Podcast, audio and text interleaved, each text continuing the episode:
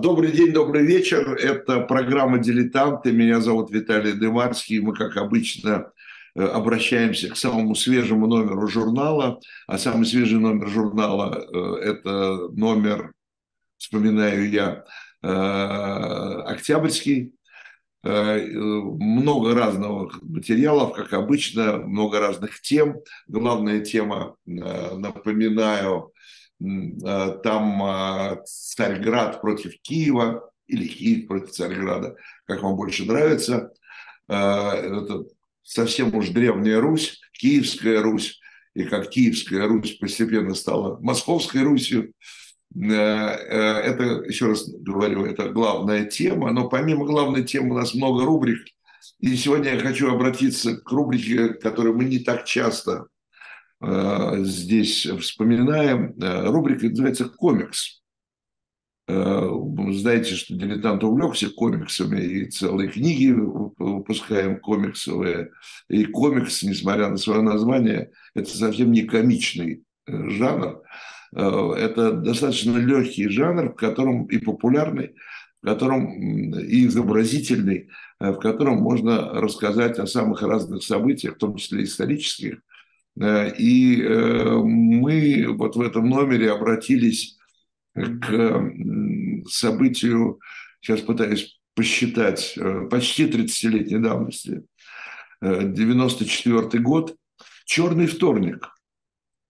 Ну и понятно совершенно, что этих черных вторников он был не один на протяжении 90-х годов, да не только 90-х если посмотреть историю не только России, а других стран, там и черные понедельники, и вторники, и среды, и четверги.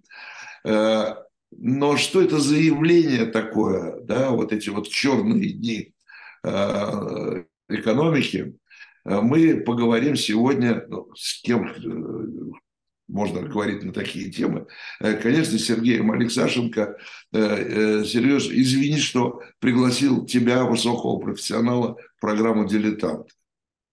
Э, привет, Виталий. Ну, а, собственно говоря, в чем проблема? Я же тоже дилетант во многих вопросах, э, поэтому очень даже сгожусь. Как, может, и я на что сгожусь, может, и сгодишься. Ну, вот так что... Знаешь, как, ну, сейчас ничего. проверим, проверим, сейчас проверим, проверим, насколько я гожусь. профессионализм э, в, в области финансов, в первую очередь. Даже не экономики, а финансов. А ты помнишь «Черный вторник»? Ну, в общем, конечно, помню. Но... Обвал, это, собственно говоря, это обвал рубля.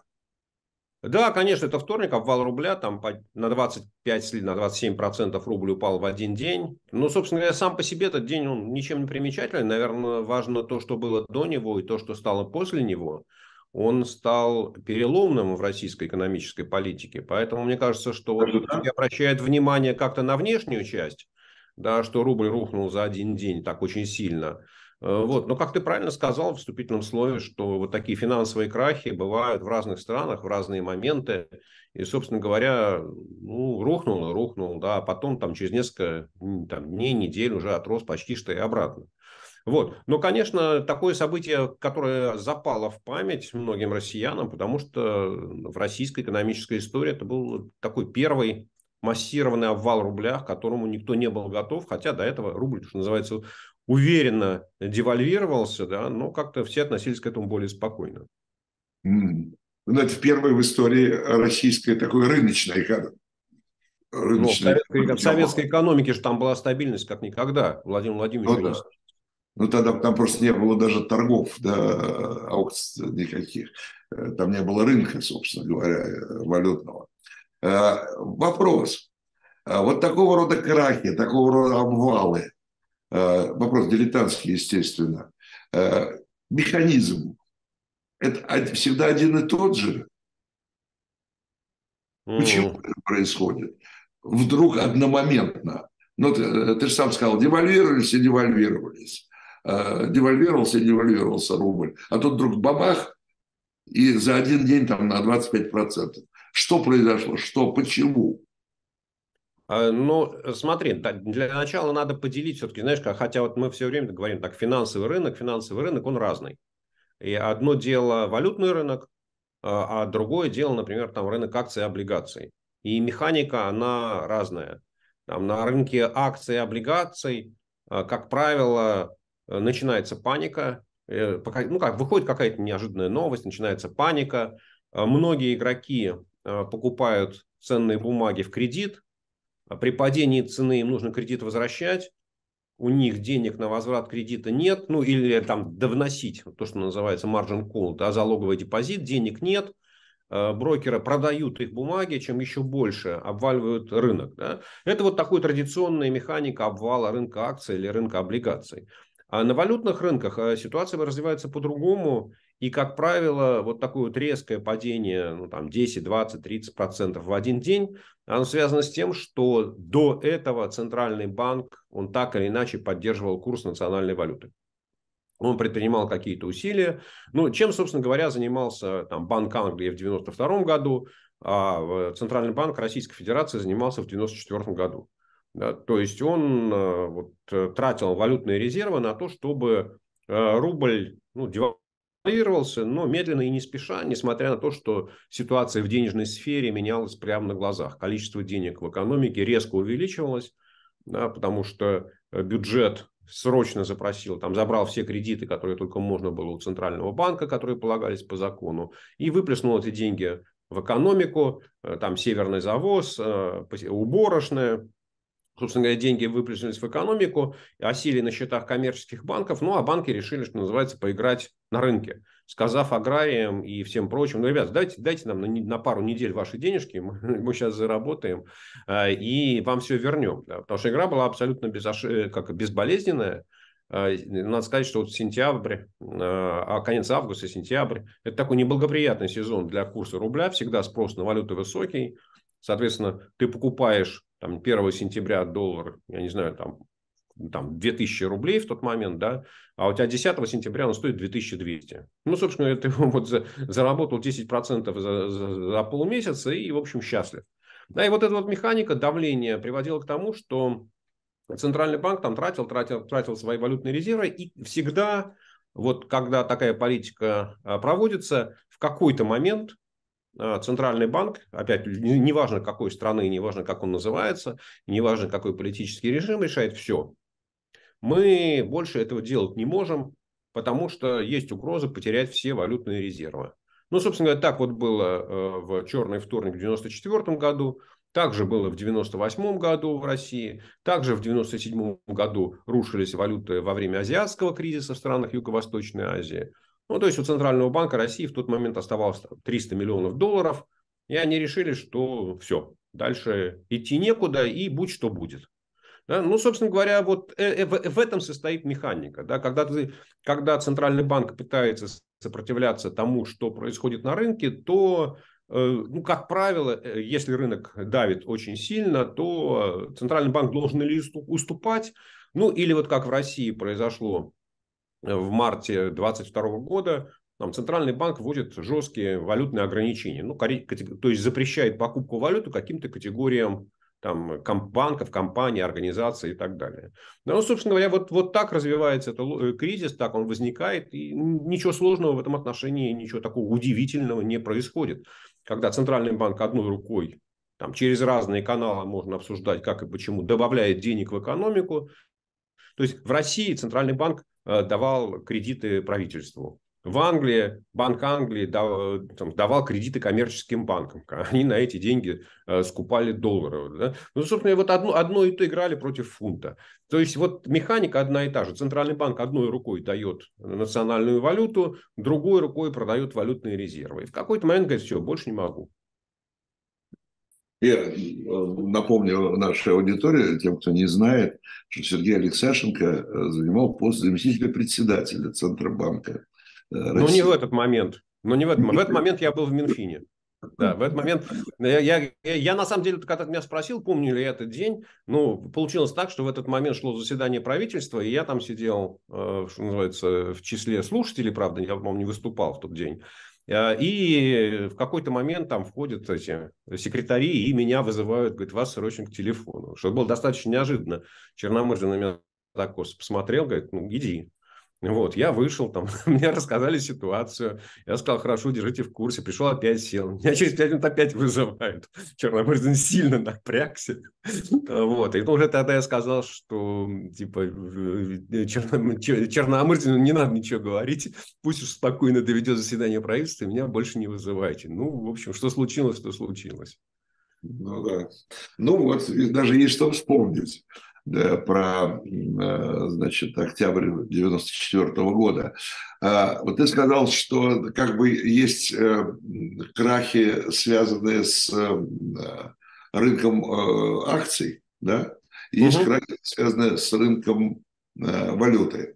Но в обоих случаях падает рубль. Нет, но, нет, нет, нет, нет, нет, нет. Рубль падает на валютном рынке. На валюту. Когда ну, крах, когда крах акций, акций, то там это на курс рубля не, не влияет. Ну, как правило, как правило, ну, смотри, опять э, ситуации же разные. То есть в России э, страна, которая так, с развивающимся рынком, с неустойчивой экономикой, ну, обычно это совпадение, да, но, как правило, если Э, а, скажем так, работает в другую сторону. Да? Если финансовый кризис, то рушится все сразу. Да? Но если вот в Англии рухнул э, фунт, э, да, то это не означает, что в тот же момент рухнул фондовый рынок. В общем, эта механика абсолютно разная, да, и, ну, то есть а, финансовые рынки, они вообще взаимосвязаны, да, ну, так сказать, что, знаешь, одно и другое упало на 20%, нет, конечно, так не бывает. А, мы еще, конечно, обязательно поговорим о дне сегодняшнем, а, но мне вот интересно просто сам механизм э, такого рода кризисов.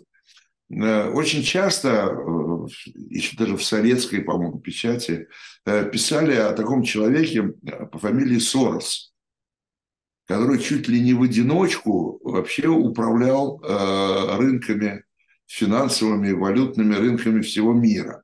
Вот говорили, что во власти Сороса было э, опустить валюту, поднять курс валюты и так далее. Это, это пропаганда или это реально так, что один человек э, может это сделать? Ну, э, конечно, такое сильное преувеличение. Джордж Сорос и там, его, ну, что называется, помощник, заместитель, партнер Дракен Миллер, они сделали ставку против английского фунта, проанализировать. Вот тогда, вот когда ты говорил, вот, вот 92 год, да, 92 год. А, вот, э, и, собственно говоря, они э, ну, вот, э, поняли, что экономическая ситуация в Англии и Великобритании неустойчивая, что тенденция, в принципе, на ослабление фунта, а, и что Банк Англии там, тратит валютные резервы на то, чтобы поддерживать курс валюты. В то время, на самом деле, какой вот это же там 70 1971 году, да, получается, э, было разрушено Бреттон-Вудское соглашение, когда страны обязались держать э, курсы валют э, по отношению к доллару, но тем не менее в рамках Европейского Союза существовало некое такое соглашение, что курсы будут так придерживаться. Да, это был период, когда еще там и Япония там управляла курсом иены, да, то есть вот в тот момент такой доминантной э, политикой, главным там нарративом в валютно-денежной политике было того, что в принципе курс должен быть так управляемым. То есть он не может быть абсолютно свободным. То есть он в принципе свободный, но есть какие-то пределы колебаний, которые уже, уже нежелательны, когда власти должны вмешиваться, проводить какие-то интервенции, ну и так далее. Вот. И, и собственно говоря, э, Сорос э, со своим фондом э, стал брать кредиты в английских фунтах, в огромных объемах а, и на них покупать доллары, делая ставку на то, что в конечном итоге Банк Англии не выдержит, и, соответственно, в тот момент, когда э, фунт девальвируется, Сорос продаст доллары, ну, его фонд продаст доллары, да, соответственно, вернет кредиты и на этом заработает. Ну, что, собственно говоря, получилось. Он заработал там миллиард насколько я помню, там то ли долларов, то ли фунтов, уже сейчас точно не помню. Вот, но это был такой один единственный случай, э, широко известный, когда вот его, ну, откровенная, да, такая финансовая спекуляция, игра против э, э английской валюты привела к такому колоссальному успеху. Я не слышал, чтобы он играл против каких-то других валют, но, впрочем, уже вскоре после этого практически все страны поняли, что вот эта вот политика сопротивления рыночным силам, она уже отжила свое, и что курсы валют нужно отпустить окончательно в свободное плавание. Ну, это вообще потрясающе, что финансы одного человека сопоставимы э, с э, Центробанком, или там, как он называется, э, и не какой-нибудь там маленькой страны, а целой Великобритании. То есть один человек, или там или двое было, они могут победить, в общем-то, одну из крупнейших стран мира. Ну, там же другие механизмы работают, правда? Ты же, что называется, не личными деньгами, а ты собираешь пул инвесторов, которые готовы к тебе присоединиться, ты что называется, продаешь инвестиционную идею. Вот. Но да, такое бывает. И, собственно говоря, там на, на самом деле, ну, не знаю, таких вот... Просто этот случай с э, фунтом стерлингов, он один из наиболее ярких. Да? Но вот так, если по истории покопаться, то случаев, когда там одна какая-то конкретная компания могла обрушить там, ну, если не национальную валюту, то курс акций какой-то крупнейшей компании, да, один фонд э, инвестиционный, да, это случается, да, просто как, хорошо вот это известно, да, что когда ты бьешь на растопыренными пальцами, удар получается гораздо слабее, чем когда ты бьешь кулаком. А, и поэтому, когда вот там ты какой-то инвестиционный фонд крупный концентрирует все свои усилия на э, конкретной позиции, то, в общем, и получается, что, ну и самое главное, что правильно оценивать ситуацию, да, то есть если ты неадекватно оценил ситуацию, то ты можешь очень сильно проиграть и, в общем, разориться. Это же, в общем, риск такой, да, что ты всерьез играешь на большие деньги и можешь стать банкротом. А вот э, в таких случаях, э, какой был, значит, в 94 году, и повторялся еще потом в разных форматах, как я понимаю, э, нет э, такого желания, нет искушения у правительства, у властей, финансовых властей, все списать вот на внешние силы. А это вот, вот у нас упал рубль, а это вот там, э, значит, гад, гад, гад Сорос там что-то такое понаделал. Ну и так далее. Вот искать, искать внешнего врага. Ну, опять зависит от страны. Но в 1994 году Э, поскольку, поскольку в России... Да, это, чтобы было честно.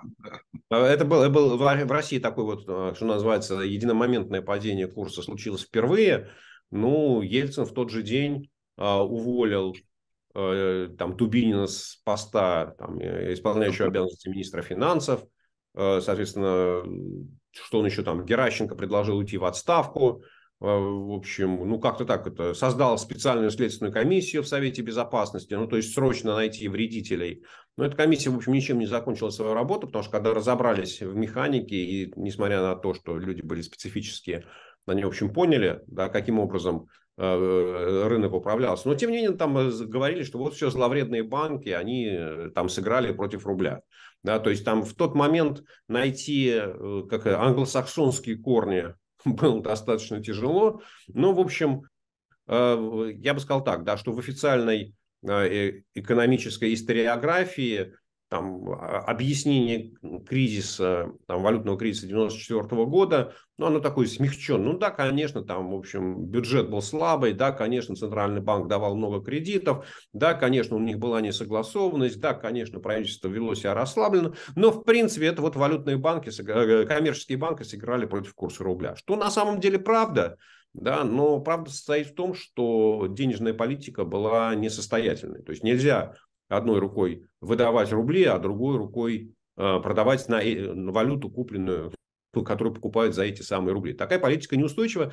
Но, собственно говоря, э, вот это такая же ошибка Центрального банка, она повторилась в 2008 году, вот, когда уже председателем ЦБ был Игнатьев, и вот этот вот кризис, когда начался глобальный финансовый кризис, то Центральный банк очень долго придерживался вот этой политики, выдавая кредиты банкам, которые прибегали, говорили, что ой, у нас все тяжело, у нас все очень плохо, у нас нет ликвидности, дайте нам денег. Центральный банк давал по низкой процентной ставке кредиты, банки тут же на эти кредиты покупали у Центрального банка доллара. Да. И там месяца два эта история продолжалась, больше, э, с сентября и до конца января 2009 э, года. Да, то есть вот 4 месяца Центральный банк там продавал валютные резервы. И то же самое повторилось э, в 2014 году, да, когда уже председателем Центрального банка была Набиулина. То есть э, так вот, если вспоминать, то механика кризиса валютного, да, когда там рубль, ну, в тот момент казалось кошмарной величиной, а, там евро вырос до 80 рублей за доллар, а год начинался где-то с отметки 35 рублей, да, то есть вот то, но механика была та же самая. Да? То есть Центральный банк держал низкую процентную ставку, выдавал банкам кредиты практически без ограничений и тут же, что называется, в соседней комнате продавал банкам валюту. Да? То есть вот, вот так, эта механика, она, ну как, вот объяснить логику действия э, там, центрального банкира в этой ситуации крайне тяжело. Ну, знаешь, как вот традиционная позиция, а вдруг рассосется. Да? Вот, вот надежда, надежда на авось. Ну, как правило, практика показывает, что если финансовый рынок достаточно упорно бьет в эту точку, то сопротивляться невозможно. А, а вот нынешний кризис рубля очередной, ну, все его связывают, конечно, в первую очередь с санкциями, которые ограничили приток валюты в страну, ну и, соответственно, доллар становится, ну, будем доллар, но евро тоже, видимо, все, э, все дороже и дороже.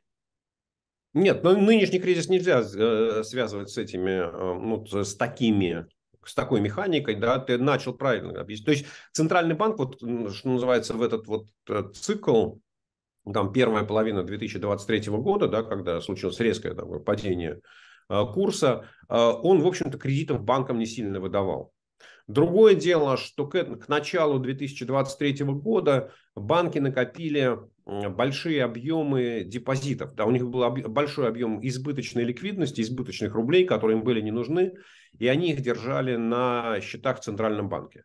Да, и, собственно говоря, вот банки, банкам не нужны были кредиты, и, э, соответственно, вот здесь Центральному банку было крайне тяжело остановить этот процесс давления, да, потому что у банков всегда были рубли, на которые можно было купить валюту. Но, конечно, главное, главное случилось из-за того, что э, были санкции, и э, ну, а, они были и есть, да, и, соответственно, многие экспортеры предпочитали оставлять валюту за границей и развивались схемы, когда там крупный экспортер находил крупного импортера, продавал ему, отдавал ему доллара или евро за границей, а здесь в России получал рубли. То есть и поскольку, поскольку валютный рынок сжимался, да, то там самые не, не очень даже крупные покупки, они приводили э, к движению курса.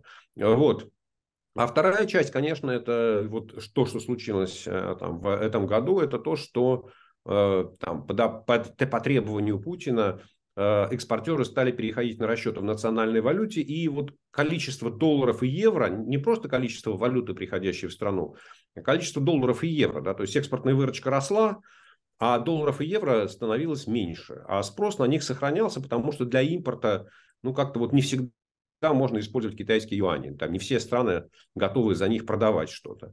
Вот. И вот это сжатие валютного рынка, то есть опять в какой-то мере, ну, можно попытаться провести параллели, да, что и в том случае, когда вот Центральный банк проводит такую, ну, как сказать, не не, не, не, не, не как бы назвать правильно-то, не совсем адекватную политику, да, когда противоречивые действия правой и левой руки, да, выдаешь деньги, продаешь валюту. А здесь э, ну, вот опять административное вмешательство, ну, там санкции, конечно, не административное вмешательство, да, это политический процесс, но вот это требование переходить на расчеты в национальных валютах, это, конечно, такое административное вмешательство в валютный рынок, и вот власти принимают решение, в результате которого рынок сжимается, и там уже спрос и предложение приложения реагируют сами на себя. Да, поэтому, конечно, ну, всегда можно искать какие-то параллели, но мне кажется, что механика нынешнего валютного кризиса, она другая, и причины, самое главное, другие. Да, вот поэтому... А, а это экономически... С точки зрения экономической эффективности это ошибка, э, да, отказываться от доллара, от евро э, вот в пользу дружественных валют, скажем так. Ну, конечно, с точки зрения экономической эффективности это всегда ошибка, потому что э, свободно конвертируемые валюты, вот эти вот недружественные, потому они называются свободно конвертируемые, что затраты на конвертацию одной в другую очень низкие. Потому что очень большие рынки, когда рынки торгуют на больших оборотах, там всегда разница между курсами покупки и курсами продажи очень низкая. И сделки можно совершать ну, достаточно эффективно. А когда ты должен вовлекать Э, в свои расчеты там 2, 3, 4 валюты, то каждый раз, и у каждой из них рынки не очень большие, не очень глубокие, ты теряешь на комиссиях э, там гораздо больше. Плюс там каждый банк посредник тебя еще что-то берет. Да? Поэтому, конечно, вот ну так, если разобраться в цифрах, ну, подумаешь, там какой-нибудь 1% с тебя забирают да, в результате. Вот. Но для финансового рынка, для валютной торговли 1% от объема – это очень много. И да, и с точки зрения экономики, конечно, это такие большие затраты. То есть, это затраты неэффективные. Понятно. То есть, э, но вроде как бы такая благородная, что ли, да, благородная цель стояла, да, освободиться от э, от, от доллара, от, от власти доллара. Ну, я не знаю, можно ли называть эту цель, я, я не знаю, можно ли называть эту цель благородной, да, потому что, ну, доллар, что называется, он и в Африке доллар, да, ведь а, нет же никакого мирового закона, да, что там в международной торговле нужно использовать доллар. Там американцы никуда свои авианосцы не присылают и не заставляют тебя рассчитываться в долларах. Просто это самый глубокий, самый самый большой рынок, да, американская экономика самая большая. Там, соответственно, э, если у тебя есть ну, как это, свободные доллары, то ты всегда их можешь на американском рынке разместить. Да, то есть купить какую-то, я не знаю, там, э, разместить на банковский депозит, купить какую-нибудь краткосрочную облигацию. Да? И, в принципе, ты понимаешь, что там через месяц, два, три, когда тебе эти деньги понадобятся обратно, ну, скорее всего, там, с очень высокой степенью вероятности, ты получишь примерно то же самое да, то есть, ну, если не будет, если не попадешь в крах там, образца 2008 года, вот, то, в принципе, ты, вот твои, твои деньги сохранят стоимость. А когда ты начинаешь вкладывать деньги, вот использовать в расчетах там, российский рубль, который за один день может там, на 5% рухнуть, или китайский юань, у которого курс, в общем, регулируется, да, не сказать, что он очень жестко, но, скажем так, контролируется э, Народным банком Китая э, или, можно прямо говорить, там, ЦК Компартии Китая, вот, то там вот это изменение курса э, китайского юаня может произойти очень быстро. А дальше начинает возникать проблема, что, вообще-то говоря, э, тебе просто, просто так держать там, юань на счетах, ну, ты хочешь на, хотя бы что-то за эти два, месяц, два, три заработать. А выясняется, что вот такого рынка устойчивого, глубокого и, самое главное, что стабильного, его не существует. Вот, и да, поэтому вот приходится, приходится мучиться. Собственно говоря, в этом же на самом деле вот причина, когда у нас уже уже 25 лет назад, да, соответственно, единая европейская валюта возникла, вот евро, но и до сих пор и ну, евро постепенно, постепенно вытесняет доллар да, или там э, замещает его в больших объемах, но, как правило, евро замещает доллар вот во, во внутриевропейской торговле. И причина та же самая, что у еврозоны нет единого финансового рынка. То есть вот в Америке, в Америке рынок облигаций американского казначейства не знаю, там 20 триллионов долларов. А в Европе ты смотришь, есть отдельный рынок немецкого долга, отдельный рынок французского долга, отдельный рынок итальянского долга, отдельный рынок греческого долга и так далее. Да? То есть эта фрагментация рынка, она его резко снижает и вот для инвесторов становится сложнее. Да? Поэтому, вот, собственно говоря, позиции доллара, они как раз держатся на силе американской экономики и на объеме финансового рынка.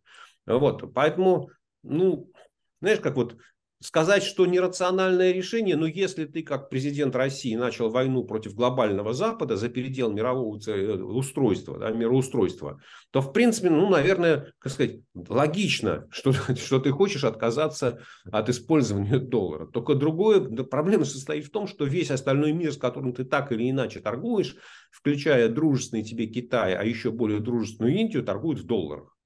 Да, и вот, э, ну, хочет, приходится мучиться.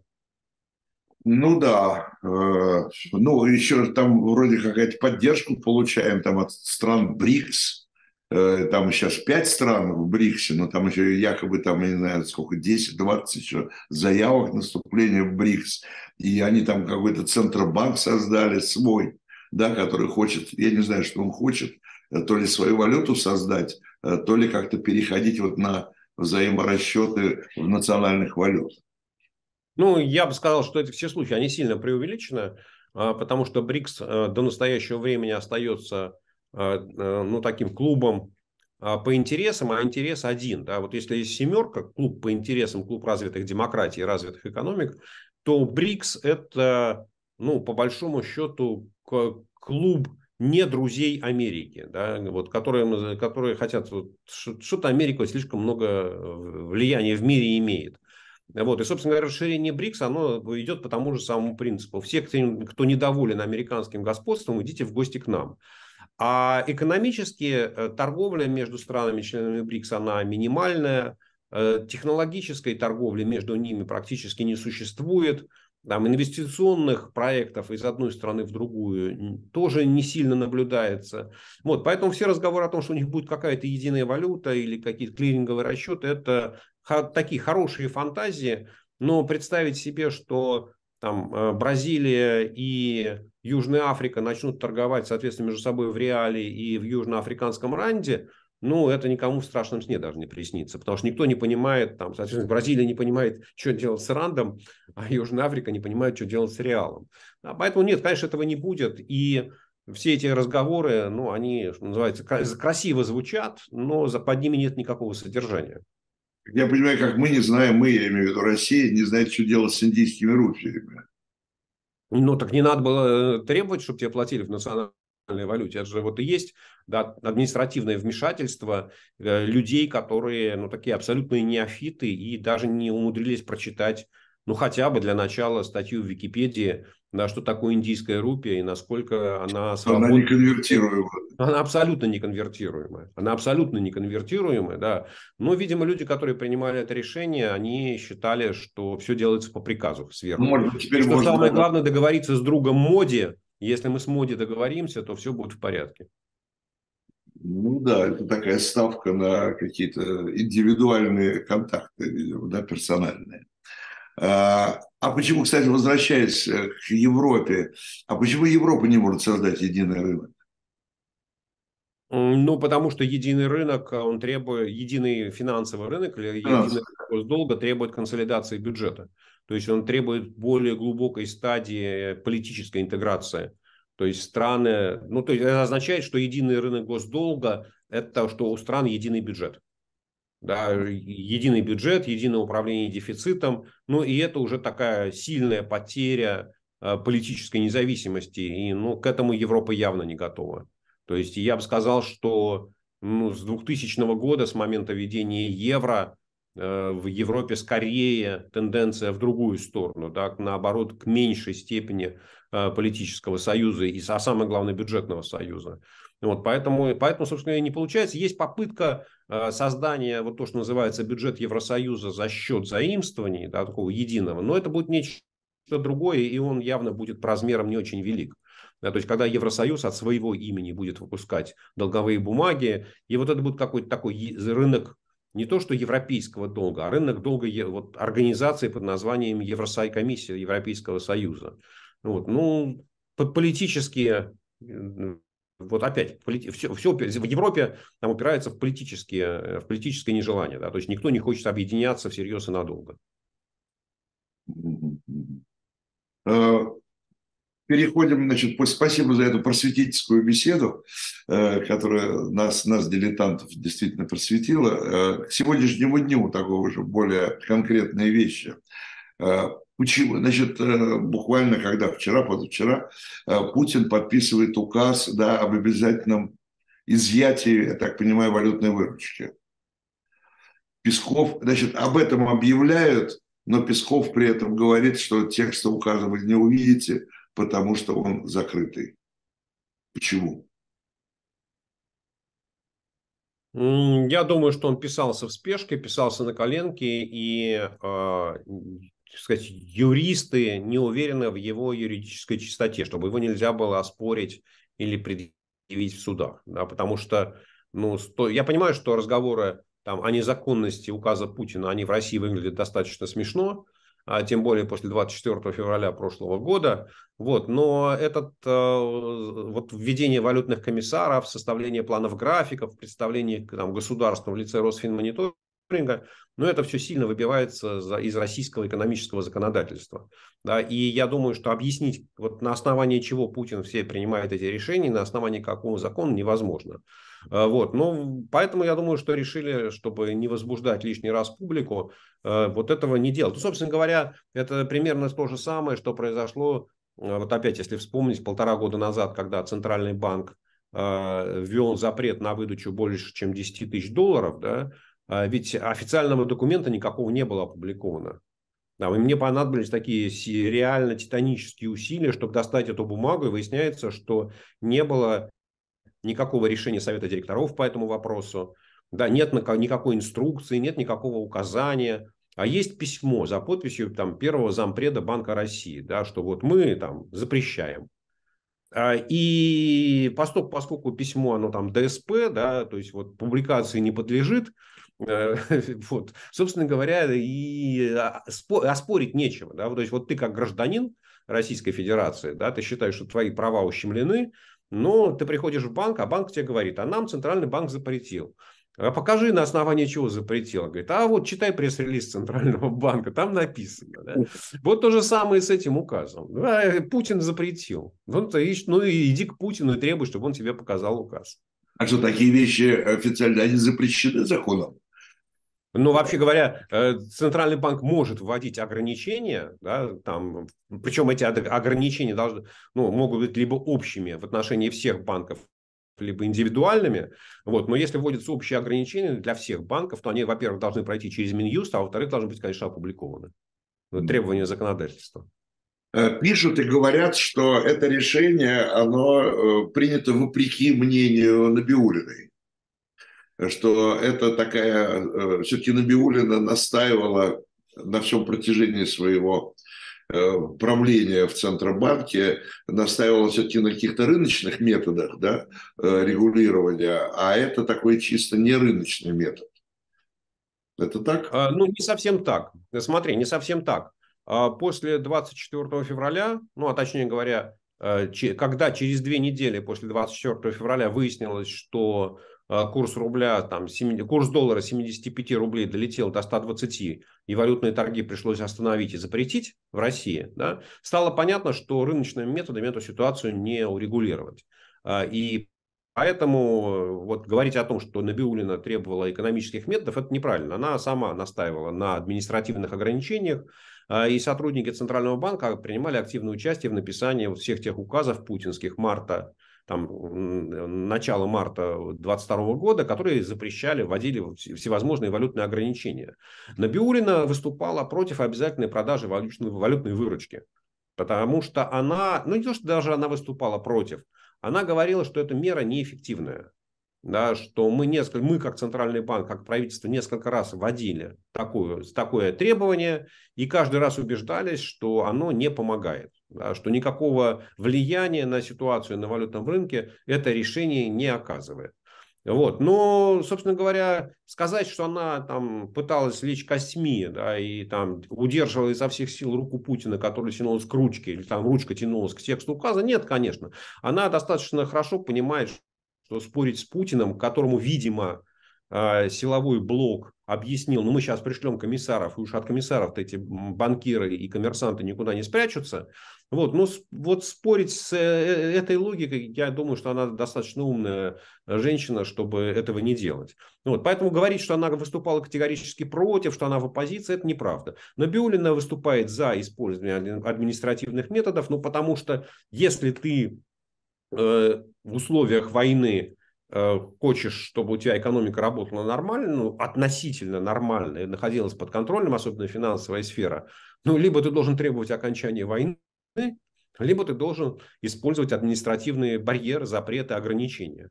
Вот она в этом отношении поступает рационально, она понимает, что там, требовать прекращения войны от Путина бессмысленно. Да, скорее там можно что-то другое потерять.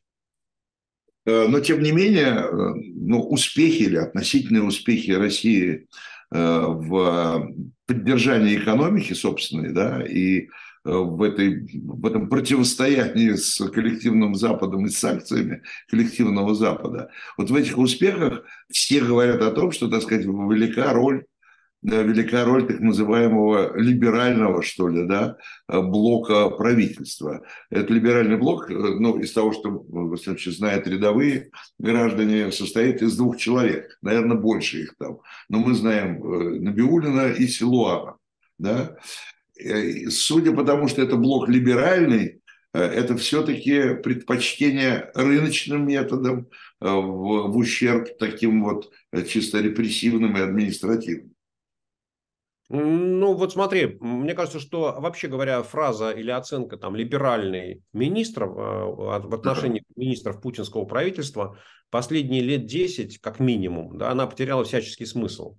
А, потому что э, вот э, есть понятие адекватность да, или вот рациональность. Вот Путин, э, извините, Силуанов и Набиулина говорят, что 2 2 4. Нам это может нравиться, нам может это не нравиться. А есть закон всемирного тяготения, который придуман англосаксом Ньютоном или Ньютоном.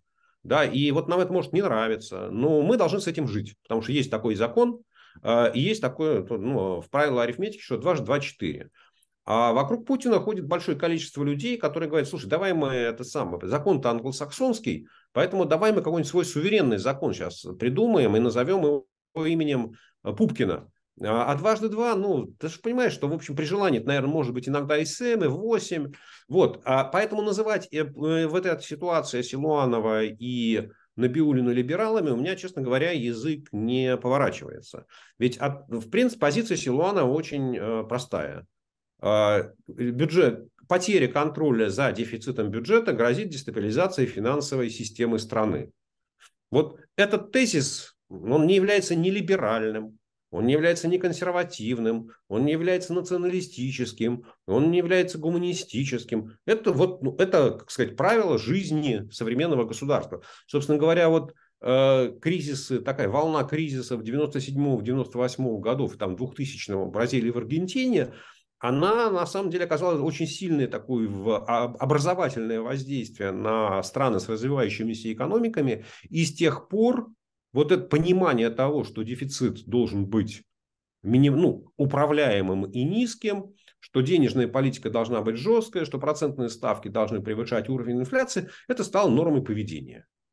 Вот, и поэтому вот, ну, в этом отношении Силуанов, он говорит, Владимир Владимирович, вы, вы же помните кризис 98 -го года, а почему он случился? А вот ровно потому, что дефицит бюджета вышел из-под контроля. Путин тоже помнит кризис 98 -го года. Да, и у него вот все, э, эта э, причинно-следственная связь в этом отношении очень хорошо работает. И, конечно, в этой ситуации, когда к нему кто-то приходит, Владимир Владимирович, давай плюнем там на дефицит бюджета, ну, у Путина, вот там у него есть, приходит человек, который просит денег, может быть, даже очень уважаемый, какой-нибудь там Ковальчук или Мантуров, да, или Ротенберг, а с другой стороны, он понимает, что есть Силуанов, который, что называется, в этом Минфине сидит уже там 40 лет. Да, и, в общем, собаку съел. И точно понимаю, ну, то есть, его Силуанов зуб, зуб дают, да, что будет 98 год. Ну, и понятно, что для Путина а, получить кризис 98 года, ну, никакими обещаниями там Ротенберга, Ковальчука и, и сотоварищи, да, не перевесят. Вот, поэтому называть их либералами я не могу. То, что они играют важную роль э, в, стабили... в экономической стабилизации, стабилизации финансовой сферы России во время войны, это правда. Ну, точно так же, как, ну, не знаю, там в гитлеровской Германии Ялмар Шахт, он, вообще говоря, был очень хороший, такой удачливый, талантливый, сильный финансист и как коммерческий банкир, и как управляющий Рейхсбанком Германии, да, как министр экономики. И к нему, как к профессионалу, не было никаких претензий. Да, но до какого-то времени он, в общем, очень даже яростно поддерживал э, вот там такие становления фашистской Германии и начало агрессии против Европы. Потом уже с Гитлером разошелся да, в этих точках зрения, да, даже начал критиковать его, но тем не менее он до 42 года, по-моему, оставался на посту министра экономики. Вот, поэтому то, что ты э, постоянно говоришь, что дважды два четыре, не означает, что ты либерал. Ну да, это понятно, но ведь правительство, помимо этих двух человек, в правительстве еще там э, два десятка человек, да, людей, э, которые не силовики, а тоже там говорят, что экономисты. И там вице-премьеры экономисты, и премьер. Да, э, у них же свой взгляд на экономику, и иногда там звучат предложения, которые так называемым, хорошо буду говорить, либеральным блоком говорят, это, это нельзя так нельзя. Э, это мы э, там уходим в какую-нибудь там в советскую экономику или еще куда-то там. Хотя там, ведь время от времени возникает предложение и цены контролировать, да, э, и, и то, и все, и как бы вернуться, вернуться в прошлое.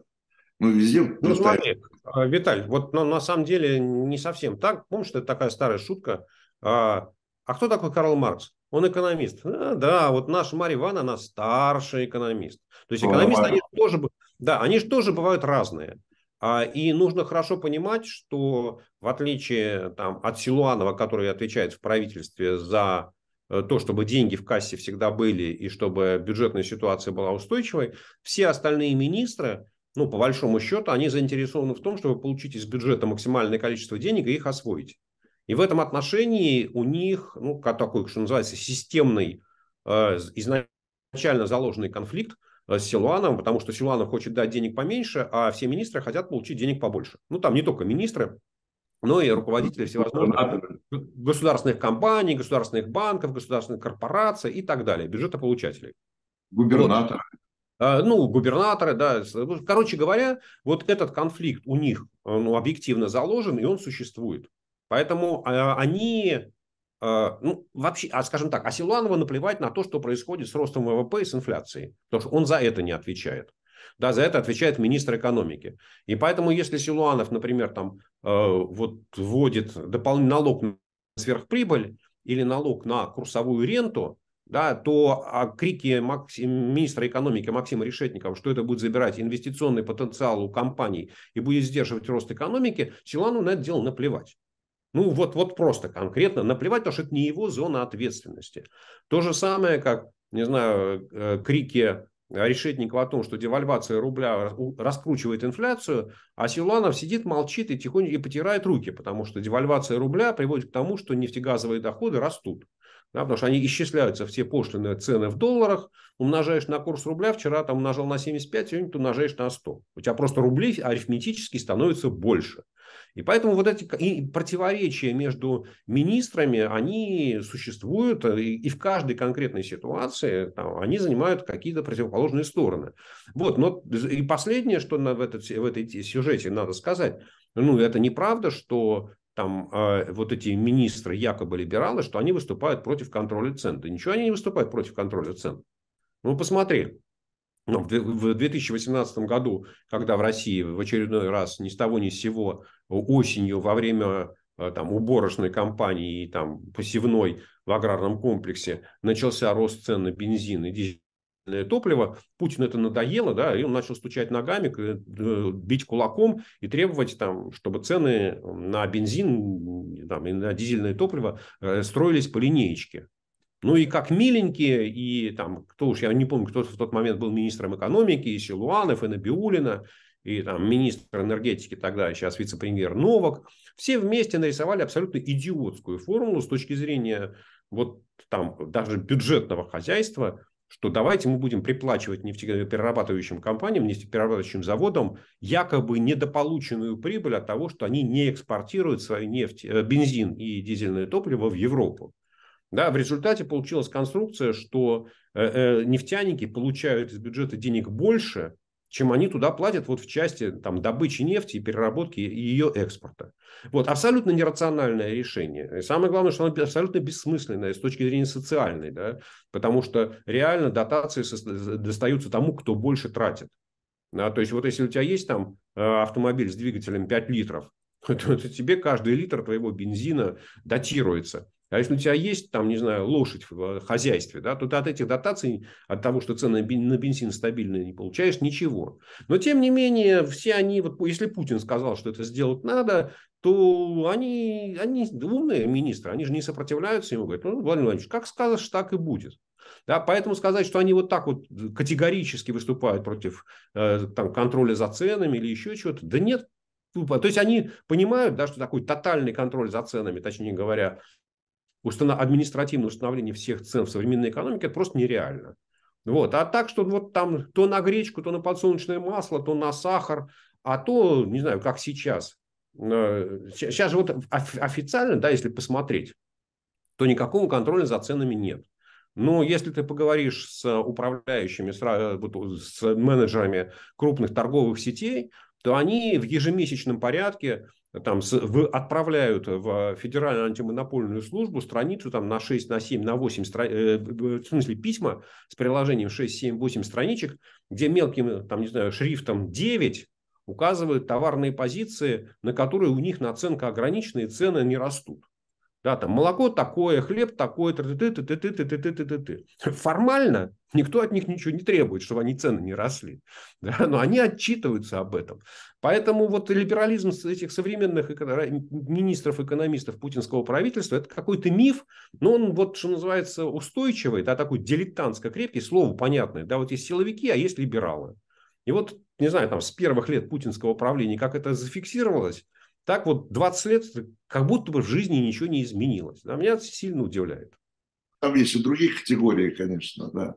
Какие? Вопрос, э, нет, да, его между силовиками и либералами. Там, ну, не знаю. Ну, экономисты, там, экономисты правительства, которые нельзя назвать силовиками, но которые там придерживаются таких других, других экономических методов, скажем. Не, не, не, ну хорошо, там первый вице-премьер Андрей Белоусов, да, которого никогда либералом было назвать нельзя, но я считаю, что он по своей идеологии силовик. Да, потому что сказал, слушайте, а что ну, что-то наши компании слишком много заработали. А давайте-ка мы их заставим отдать. Заставим работать. Да, да, да, давайте мы их просто вызовем. Ну, в этом смысле понятно. Скажем, деньги на бочку. Да, они сволочи упираются, говорят, примите закон. Ну, хорошо, я вам приму закон. Да, в результате сначала принял закон о сверхприбыли, а теперь еще принял закон о валютной ренте. Вот, ну, то есть, ну, экономические силовики. Ну, конечно, конечно. Сергей, я сомневался, задавать этот вопрос или нет, но ты вспомнил шахта. Я хочу такой вопрос, скорее, морально-этический задать. А, вот эта стабилизация экономики вот за эти полтора года, которая является заслугой там, некоего блока э, людей в правительстве, да, не будем называть их либеральным, делает э, их, э, освобождает их от ответственности или от вины Э, за все происходящее. Mm, ну, смотри. Э, я, я, выразился, я пытался дипломатично. Я, я, я, я, давай, давай смотри. Значит, их а, с исторической точки зрения, ну, дилетант же журнал исторический, да, поэтому с исторической точки зрения Э, их ответственность и вина в создании в России э, такого агрессивно-диктаторского режима с фашистским запахом, она останется. Да, и, и ответственность, и вина, и, собственно, ну, что называется, по полной программе. И неважно, какими целями, какими мотивами они руководствовались. А что касается их э, уголовной ответственности, да, вот, вот если мы там э, будем с этой точки зрения рассматривать, то нужно помнить, что, вообще-то говоря, Нюрнбергский трибунал – это был трибунал, созданный странами-победителями по отдельному уставу, который был для этого дела написан. И, вообще-то говоря, он ну, э, опирался, он не опирался на, на национальное законодательство никакой из стран. Да, то есть это вот как вот, что называется, такой вот э, воздушный замок существовал сам по себе, и э, его восстановить невозможно, потому что, ну, э, скорее всего, да, все, там с вероятностью 99 и 99 капитуляции Кремля не будет, и, соответственно, стран-победителей тоже не будет. Вот такого в режиме 1945 года. А, но другое дело, да, что я считаю, что там и а, там Силуанов как министр финансов и Набиулина как руководитель Центрального банка, они внесли свою активную роль в, как это сказать, в реализацию оккупационной политики. Да? То есть, собственно говоря, и аннексия Крыма, а, и аннексия э, частичной территории четырех украинских областей, она же была бы невозможна, если бы на этих территориях не работали российские банки. Если бы на этих территориях не, работали, э, не работала платежная система, ориентированная на российский рубль. Да, если бы на этих, в этих регионах не выплачивались пенсии, пособия и так далее. Да? А ведь э, изначально э, вот вся платежная система в Крыму, она существовала на том, что там, э, туда было отправлено полевое учреждение Центрального банка, да, которое обслуживает расчеты воинских частей. Да, после этого, когда уже после аннексии, после 24 февраля Набиулина выдала разрешение э, там, Промстройбанку, Пром, Промсвязьбанку, да, вот этому военному банку, и еще там паре банков работать на территориях оккупированных областей, хотя они еще даже вот по российской конституции не были интегрированы в Россию. А российское законодательство прямиком, прямо запрещает, да, вот, что называется, российским банком работать за границей и так далее. То есть, в моем понимании, вот, юридически они точно совершенно э, активно участвовали вот, в реализации агрессивной захватнической войны. Друг, вот там является... Дальше нужно разговаривать с юристами, да, потому что ну, вот я я вижу там содержание, да, то есть с моей точки зрения они совершили преступление, которое а, а, там предусмотрено Российским уголовным кодексом. Развязывание, там, ведение агрессивной захватнической войны. Они активно этому способствовали, причем своими приказами, действиями, решениями, заставляя своих подчиненных, которые работают у них в организации, выполнять э, вот эту грязную работу. Да? Вот. Что будет в будущем? Будет ли какой-то суд? Ну, слушай, я не знаю. Я не, я не Кассандра. Ну, понятно. Нет, нет, я речь не такой не правовой, а скорее, скорее такой морально-этической оценки. Э, и еще тогда, еще один личный вопрос, если позволишь, можешь не отвечать на него. Если бы ты оказался в этот момент заместителем председателя Центробанка или еще кем-то, э, что бы ты сделал? Ты бы, э, ты бы подал в отставку? Да, я бы на следующий же день ушел. Но смотри, на самом деле, сейчас мы с тобой закольцуем а, а почему никто не ушел? А, сейчас, подожди. Значит, давай сначала про меня. А, а, когда а, вот случился черный вторник, да, и когда Ельцин уволил министра финансов, потребовал отставки руководителя Центрального банка, он еще кого-то там уволил, я уже сейчас не помню, и создал вот эту следственную комиссию во главе с Лобовым, что ли, вот из Совета Безопасности. Я в тот момент работал замминистра финансов, а, и написал короткую заметку для газеты, которая тогда называлась «Московские новости». А, и сейчас, конечно, я ее там вряд ли где-то найду в своих архивах, но, в общем, короче говоря, которая сводилась к тому, что в России произошел военно-экономический переворот. Да, что вот, чтобы, собственно, военные там, силовики взяли власть в свои руки, уволив экономический блок правительства, хотя ответственность, в общем, лежала как раз на других людях. Вот. А, ну, сам понимаешь, да, как это выглядело в любой, что называется, стране. А через день мне раздался звонок по вертушке, позвонил какой-то товарищ из администрации Кремля, Сергей Владимирович, это вы, я. Это вы написали? Я написал. А вы правда так думаете? Я правда так думаю. Ну ладно. И трубку повесили. Вот, и никаких последствий не наступило. Да? Поэтому вот, что касается меня, я привык черное называть черным, а белое белым. А, и, соответственно, вот если бы я оказался в ситуации 24 февраля, у меня нет никаких сомнений в том, что я встал бы и ушел. А, да, это мое личное решение, его там, на него вряд ли кто мог бы повлиять. Почему эти люди не ушли? Боятся, боятся, может быть, они может быть, они не уверены в своем будущем, может быть, их, э, у них есть, знаете, они понимают, что у них есть компромат, но, скорее всего, это вот отсутствие чувства э, там, собственного достоинства, да, понимание того, что ты человек, а не как, так, ну, очень часто ведь, очень да, часто да. в этих ситуациях говорят, что лучше будем мы, чем кто-то другой. Мы э, ну, мне кажется, Виталий, мне кажется все-таки, что вот изначально, изначально у людей нет чувства человеческого достоинства, да, они, у них э, жизнь в этом а, путинском болоте, она настолько э, заставила их изменить свои цен, ценностные там, э, привычки, оценки, э, там, ориентиры, да, что вот это вот понятие черное-белое, хорошо-плохо у них оказалось настолько размытым, что, в общем, можно и так, сказали они. Сереж, последний вопрос. Э, назови черное черным, белое белым. Возвращаясь вот к сегодняшней ситуации, рубль будет дальше падать? Невозможно говорить с экономистом и не спросить об этом.